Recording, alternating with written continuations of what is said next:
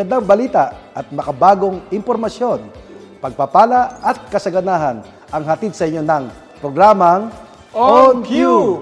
Ako po ang inyong lingkod, Alex Tinsay, kasama ang aking partner, Philip Valerio. Ito ang positive news na kung saan tayo ay magbibigay ng mga balita na magiging inspirasyon at maghahatid ng positibong pananaw. Mga balitang makabago at napapanahon, mga sitwasyon ng bawat individual na nagiging pagpapala sa bawat isa. Mga pinagpala narito ang mga trending na balita. Underpass sa Ayala, ipinakita ang kanilang makulay na tema. Isa na namang batang Pinoy ang naimbitahan sa Ellen Show sa Amerika. Filipino-American doctor ginawalan bilang California's prestigious Plessner for Rural Service. Filipino martial art of Balintawak Iskrima, pang Hollywood na. Nestle magtatanim ng 3.5 na milyong bamboo clumps and native trees. Sa detalye ng mga balita, Legazpi Underpass sa Ayala, ipinakita ang kanilang makulay na tema. Kakaiba ang nagiging tema ng underpass sa Ayala, Makati City. Ilan sa mga disenyong pininta ng mga local Filipino artist ay flora and fauna na galing sa iba't ibang rehiyon ng Pilipinas. Tinawag nila itong coexistence na umuugnay sa diversity and dynamics ng Makati. Ito rin ay isang kwento na kung paanong ang nature at ang human can harmoniously thrive together. Ang Legazpi Underpass ay umuugnay patungong Ayala Avenue at the heart of the MCBD at kumukonekta sa urban oasis ng lungsod, Ayala Triangle Gardens at Ayala Center.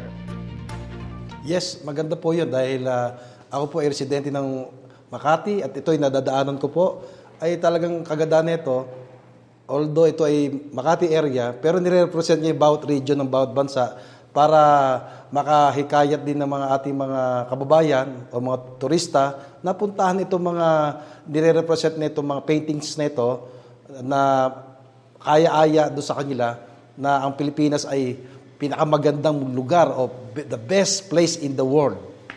Alam mo, pag sinabi mo kasing Makati, world class yan eh. Yung mga, ano dyan, yung mga shopping malls, palaging nananalo ng award yan.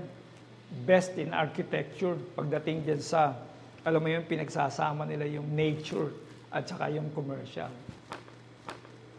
Isa na namang batang Pinoy ang naimbitahan sa Ellen Show sa Amerika. Si Peter Rosalita, isang purong Pinoy ngunit pinanganak sa UAE, ay naimbitahan sa Ellen DeGeneres Show matapos na makamit ang semifinals sa America's Got Talent. Peter Rosalita is hashtag AGT's newest superstar and here's why. Yan ang caption na ginawa ni Ellen sa kanyang video uploaded sa kanyang Instagram account. Kinanta niya ang Never Enough na sumikat sa pelikulang The Greatest Showman. Puro mga bata ang uh, umapir na ating mga kababayan at uh, siyempre po sinabing bata, mas madali siyang turuan eh. Kumbaga, yung kanyang kaisipan ay uh, sibe, gusto niya pa mag-explore, gusto niya pang makaalam. At hindi lang yan, madagdag ko sa iyo, Philip, pinapakita dito na yung musicality ng Pilipino nagsisimula sa bata. Kasi lahat naman kumakanta eh, nagsisimula yan sa mga karaoke at may kasaysayan yan. Yung mga ninuno natin dati, talagang sila ay mahilig ng kumanta, mga kundiman. So yun, kaya all over the world, mapunta ka sa barko, mga tumutugtog dyan Pilipino. Sa mga ibang lugar, ang mga banda, Pilipino. So, angat na angat tayo pagdating sa musicality. Filipino-American doctor inawardan bilang California's Plessner for Rural Service. Si Dr. Rector Rick De Leon ay nagkamit ng karangalan bilang California Medical Association's most prestigious honor, the Frederick K.M. Plessner Memorial Award para sa kanyang serbisyo sa rural community of indigents noong October 23. Siya ay lumaki sa Pilipinas at nagtapos sa Far Eastern University at napunta sa California upang doon magtrabaho. At ngayon siya ay retirado na bilang doktor at sa loob ng apat na dekada niyang serbisyo ay malaking na itulong niya sa mga indigent people sa Modesto, California. Kaya't ang pasasalamat ng mga tao roon ay pinaabot sa pamagitan ng pagkilala sa kanyang husay sa larangan ng medisina. Talagang ano niya eh, passion niya talaga yung tumulong. Isipin niyo, retirado na siya doktor. At uh, kumbaga, ito yung kanyang habit o routine sa buhay niya. At uh, bilang uh, uh, tumutulong ng serbisyo sa ating mga kababayan, ito yung malaking magandang mission ito para sa kanya. Dahil, sabihin, ano yun, uh, mahirap gawin po yun, sacrifice talaga. Hindi lang basta passion, sakripisyo talaga. Tsaka time, effort, tsaka yung uh, dedication, tsaka yung commitment, kailangan yan. At yung may puso, may pagmamahal, na walang pinipili. Yan po ay nagpapasalamat tayo do sa doktor na yon. Kaya saludo po sa inyo, doktor, at uh, God bless us po. Saludo din ako kasi taglay-taglay niyo po ang uh, reputasyon ng mga Pilipino at uh, sa inyong kaso ay yung excellence ang pinapakita ninyo. Filipino martial art ng Balintawak, Eskrima. Pang Hollywood na. Eskrima, Philip. Sabi rito, ang Filipino martial art ng Balintawak ay pinakita na sa Hollywood's new epic science fiction film, June. Vika ni film director Dennis Villanueva, Villanueva ang sword fighting scene sa pelikula ay tinuro ng choreographer na si Roger Yuan at kinuha ito sa Filipino fighting style. Dagdag pa nito, this technique was called Balintawak Eskrima. It's style that involves blocking the opponent's attack with both a weapon and the free hand. Ang Balintawak Eskrima o Balintawak Arnis ay isang Filipino martial arts technique na mula pa kay Great Grandmaster Binancio Asyong Bacon. Yan po ay legendary, kinikilala sa galing sa Arnis noong 1950s. Nestle magtatanim ng 3.5 milyong bamboo clumps sa native trees sa bansa. Panguna ng Nestle na makapagtanim ng 2.5 million native bamboo clumps at 1 million native trees sa loob ng tatlong taon dito sa Pilipinas. Ang Nestle may goal na makapagtanim ng mahigit 200 million trees by 2030 at inaasahang makakamit ang brand's net zero target by 2050. Kasama ng Nestle ang One Tree Planted, isang non-profit environmental organization focusing on global reforestation. Gayun din ang EcoPlanet Bamboo Group na nagcha-champion ng industrialization of bamboo as a sustainable fiber source. 14 days na lang, Pasko na! At sa pakikinig ng mga balita, puspusin nga kayo ng Diyos ng pag-asa ng may buong kagalakan at kapayapaan sa pananampalataya.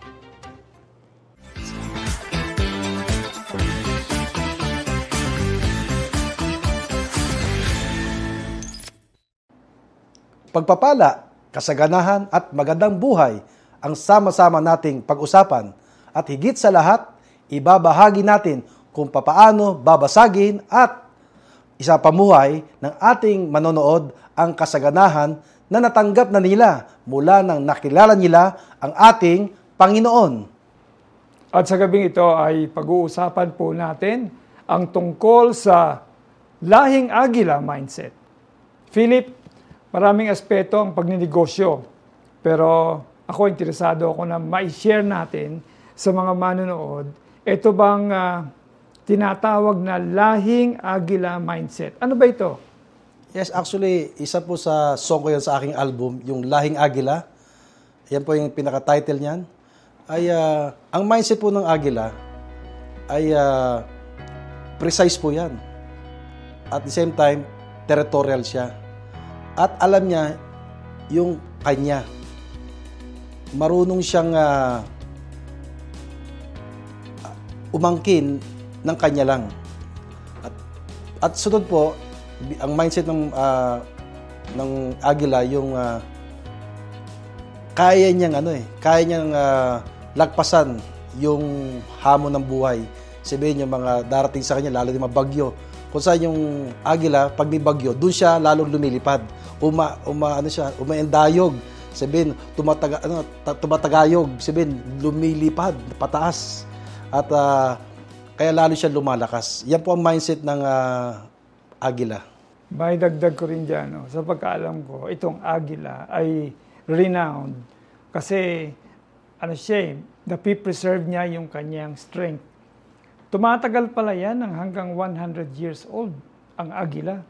At mentras na matanda na siya, nag-undergo pa rin siya na yung bang merong time na matatanggal lahat ng balahibo niya. Tapos mapapalitan ng bago. Kaya nga lang sa Bible yan eh. If you are tired, God will mount up your wings like eagles. And He will, uh, bibigyan kanya ng Sabing ganon, He will renew your strength. Bagong lakas, ibibigay niya sa iyo tulad ng agila. Kaya hinango yan sa, sa Bible kasi wisdom ni God yan. Yes, mismo Alex. Mismo si Heso Kristo na ating Panginoon. Siya umangket sa mountain, do sa puno ng olibo, gaya din ng agila. Pag siya nangihina, umaangkat siya sa pinakatuktok ng ah, bundok at siya ay nakatingala at siya nagnun, nagpapalit ng pakpak, yung balahibo, at saka yung kanyang, yung kanyang bik, yung tuka, even yung kanyang mga kuko. Dahil alam niya, after nun, lalakas siya. Magkakaroon ng panibagong ano yan. Yung bik, tsaka yung kuko, tsaka yung balahibo, mas matibay, mas malakas. Kaya sa kanyang paglipad ulit, talagang uh, ano siya, something uh, big na naman, something new sa kanya na do sa territory niya, meron na naman siyang pupunta na lugar na situate na kanyang magiging territory. At alam niya yung kanya at paghuli niya ng kanyang uh, huhulihin, precise on. Sabi, hindi siya yung suntok sa hangin, hindi siya yung uh, bara-bara lang. Kumbaga, meron siyang ano, eksakto sa pagkuha ng isang bagay na alam niya, ito ay mapatatagubayan niya. Alam mo kung bakit? Kasi yung vision na binigay sa kanya, yun yung uh, tinatawag natin, meron siyang power of focus. Malayo pa na nakikita niya na yan, nakazoom na siya, kitang-kita niya na. So parang magnified siya so many times, seven times, ten times. Kaya yun, yun, ang, yun ang ginagamit natin ngayon na ina-apply natin sa uh, buhay, negosyo, sa, di ba? Pag kailangan mo ng planning, kailangan meron kang power of focus. Yes. Tsaka ano yan, nag-iisip yan. Hindi basta lumulusob. Kumbaga, nagpaplano din yan. Yan ang kagandahan sa isang agila. At uh, ang agila para sa akin, uh, siya isang significant o simbolo ng uh, lakas o power. Yan. Dahil tayo binigay ng Diyos ng kapangyarihan. Nang hindi na pagkatakot, kundi kapangyarihan na meron taglay natin po. Tsaka ang agila, mindset niya, hindi mababa. Hari siya hari siya ng himpapawid ng ere. Sa mga, di ba, sa, sa land lion, di ba, yan ang king sa lion. Sa himpapawid naman, agila. There was an instance na nakita yung agila na yung eroplano, yung malaki, yung pang international flight, eh tumatakbo yon sa taas ng ang kanyang height ay nasa 32 up to 40,000 feet.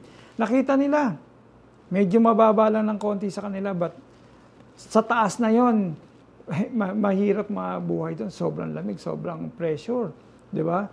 Kaya pala yung mga malalaking, kahit pa mga super typhoon, kayang-kayang tumaas, may iwasan ng agila. Alam mo, Alice, may kwento ko tungkol sa, sa agila eh. Alam mo, merong uh, uh, isang inahin na agila, nanganak siya. Sabihin, ito itlog nito ay naligaw. Napunta siya sa mga uh, mga manok nung dumating yung panahon na pi, ano na yung yung itlog na pisak tapos lumabas yung itong eaglet nito. Siya pinapasama siya sa manok. Kaya kung ano yung nakikita niya doon sa kasama niya, mga manok, manok na rin siya. Pati pagtilaok ng manok, ganun din ang kanyang pagtilaok. At uh, hanggang dumating yung nagkaroon na siya ng, ng pakpak, hindi siya lumilipad. Kumbaga, ang tingin niya manok pa rin. Kaya may dumating ang isang uh, ma, uh, agila, Nakita niya yung agila kasama ng manok. Kinakausap niya. Sabi niya, hindi ka manok, agila ka. Tignan mo, pareho tayo ng pakpak, ng tuka, ng mata. Lahat, pareho tayo. Sumama ka sa akin, lumipad ka. Ang ibig ko sabihin nito, Alex, tayo po ay kagaya ng agila. Na kung saan ay uh, di, ang Diyos ang nagliga sa atin. Kaya may kanta ng ano eh, agila eh. Lumipad tayo gaya ng agila.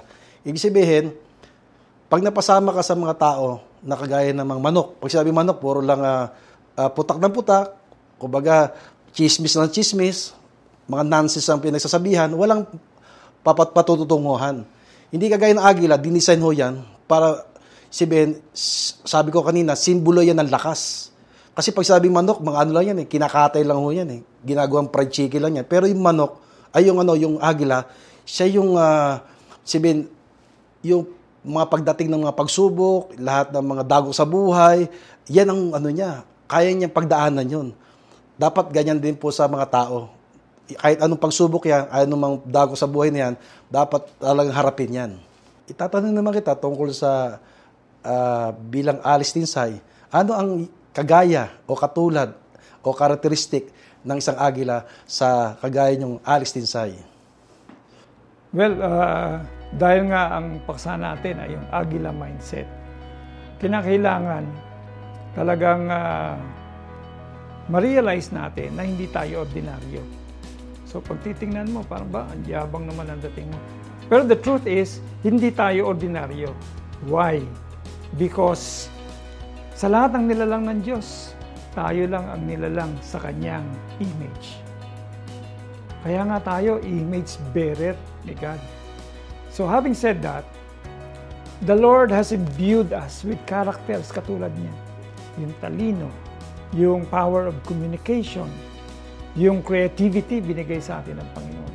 At higit sa lahat, yung binigyan tayo ng Lord na ano tayo, kingship Si Lord ang King of Kings, ang Lord of Lords. Pero dito sa creation niya, binigay niya sa atin yung dominion. Ibig sabihin, mag-isip tayo, hindi lamang dito yung pang-colloquial, pang-individual, pang-bahay lang. Nilikha tayo para magkaroon ng impact sa mundong ito. We are the catalysts for change. Tayo yung mag-impluensya, hindi yung tayo ma-impluensya. So, nandun ang authority. Alam mo yon yung at uh, yun ay dapat maramdaman ng mga tao na makakarinig sa iyo, makakakita sa iyo para ikaw ay maging inspirasyon sapagkat tayo ay ginawa asin at ilaw. Asin, meron tayong nabago natin. No? Napipreserve natin ang society through our influence. At ilaw. Doon sa sinasabi natin, wala, they don't see the way out, pero tayo, tayo yung nagbibigay ng solusyon. At ito sa lahat, ang gusto kong uh, uh, pahalagahan. We are not part of the problems. Yun ang mindset ng Agila. Hindi, hindi ka part ng... Ikaw yung problem solver. So, ganon ang Agila. Pero bago ko makakalimutan na uh, Philip, alam ko meron kang ni-record na kanta na tungkol sa lahing Agila. Ano ba ang inspirasyon mo sa pag-compose nito? Alam mo, ang, ang aking inspirasyon yung ano eh, yung, gaya na sinabi nyo kanina, we are the image of God. Kumbaga, yung agila talaga, uh, katulad nga tayo ng agila. At uh, lahing agila pa, na tayo mismo ang nagre-represent. No? We re- represent God sa ating uh, pagkatao na hindi dapat tayo magkamali, hindi dapat ta- kasi ang ang sa akin po Alex, ang mayaman sa mundo yung good name. Sabi sa Bible, a good name is a better sa yaman ng mundong ito. Kaya napaka-importante 'yon.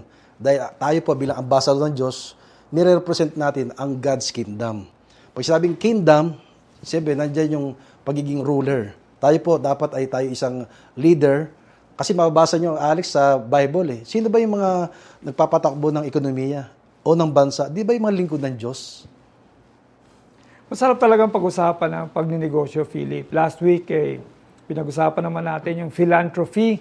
Ngayon, uh, maganda ang discussion natin sa lahing agila. Ang dami talagang pwedeng matutunan ng ating mga manonood dito sa ating programang On Cue. Kaya palagi po kayong sumubaybay sa programang ito dahil pangako namin ni Philip sa inyo ay ibabahagi namin sa inyo ang iba't ibang mga pamamaraan na hindi ninyo nalalaman sa larangan ng pagninegosyo. Uh, by the way, uh, inibitahan ko po kayong lahat na bisitahin ang aking website, philipvalerio.com and I explore dahil ang dami pong content ng website natin.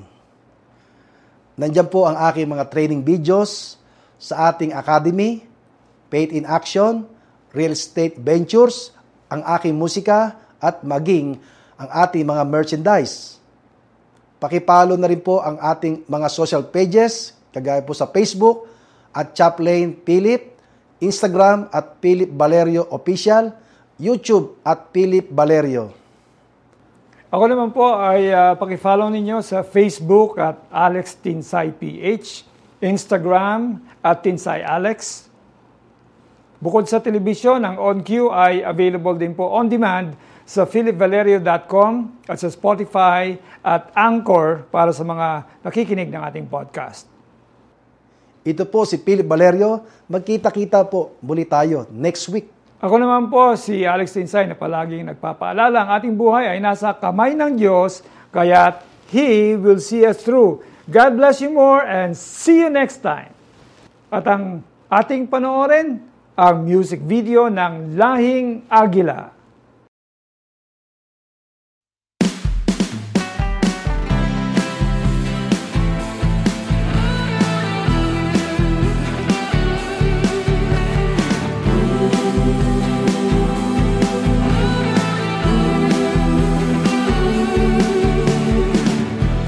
Masdan mo ang agila. Malayang lumilipad Ba tayo kung umindayong Ano man ang panahon? Susulong at di Sa lahat ng panahon Lakas ng kanyang bagwis Lilipat ng mabilis Bagyong dumarating. Sasagupain Matikas, walang takot Humahagibis sa hangin. Sa malawak niyang pakpak Na pumapagaspas Papataas niyang lipad Sa kalawakan. Di ba't higit tayo sa agila. Nalikha ng Diyos ating Ama.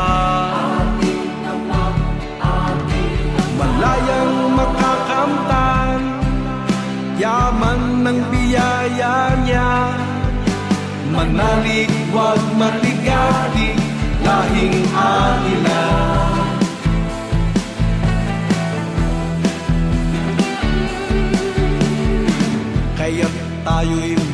magsaya Magpuri sa Kanya.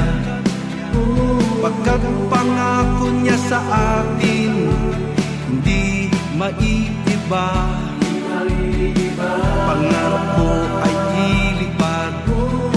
Sa iyong panalangin Pakikinggan ka ng Diyos.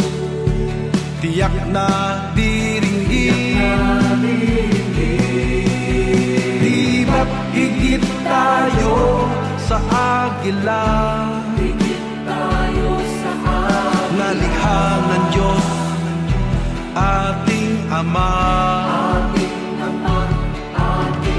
Malayang makakamtan Yaman ng biyaya niya. Manalig, wag matigati Lahing agila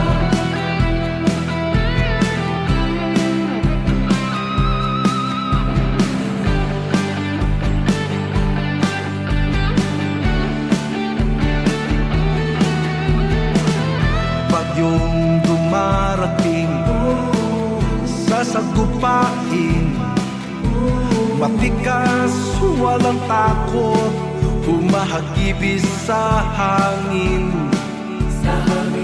Sa malawak niyang pakpak Na pumapagaspas Papataas niyang lipad Sa kalawakan.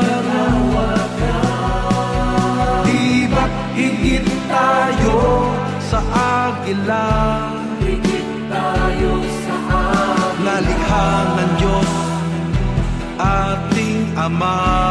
Ating Ama, ating Ama. Malayang makakamtan Yaman ng biyaya niya. Manalig wag matigain Lahing agila. Lahing agila.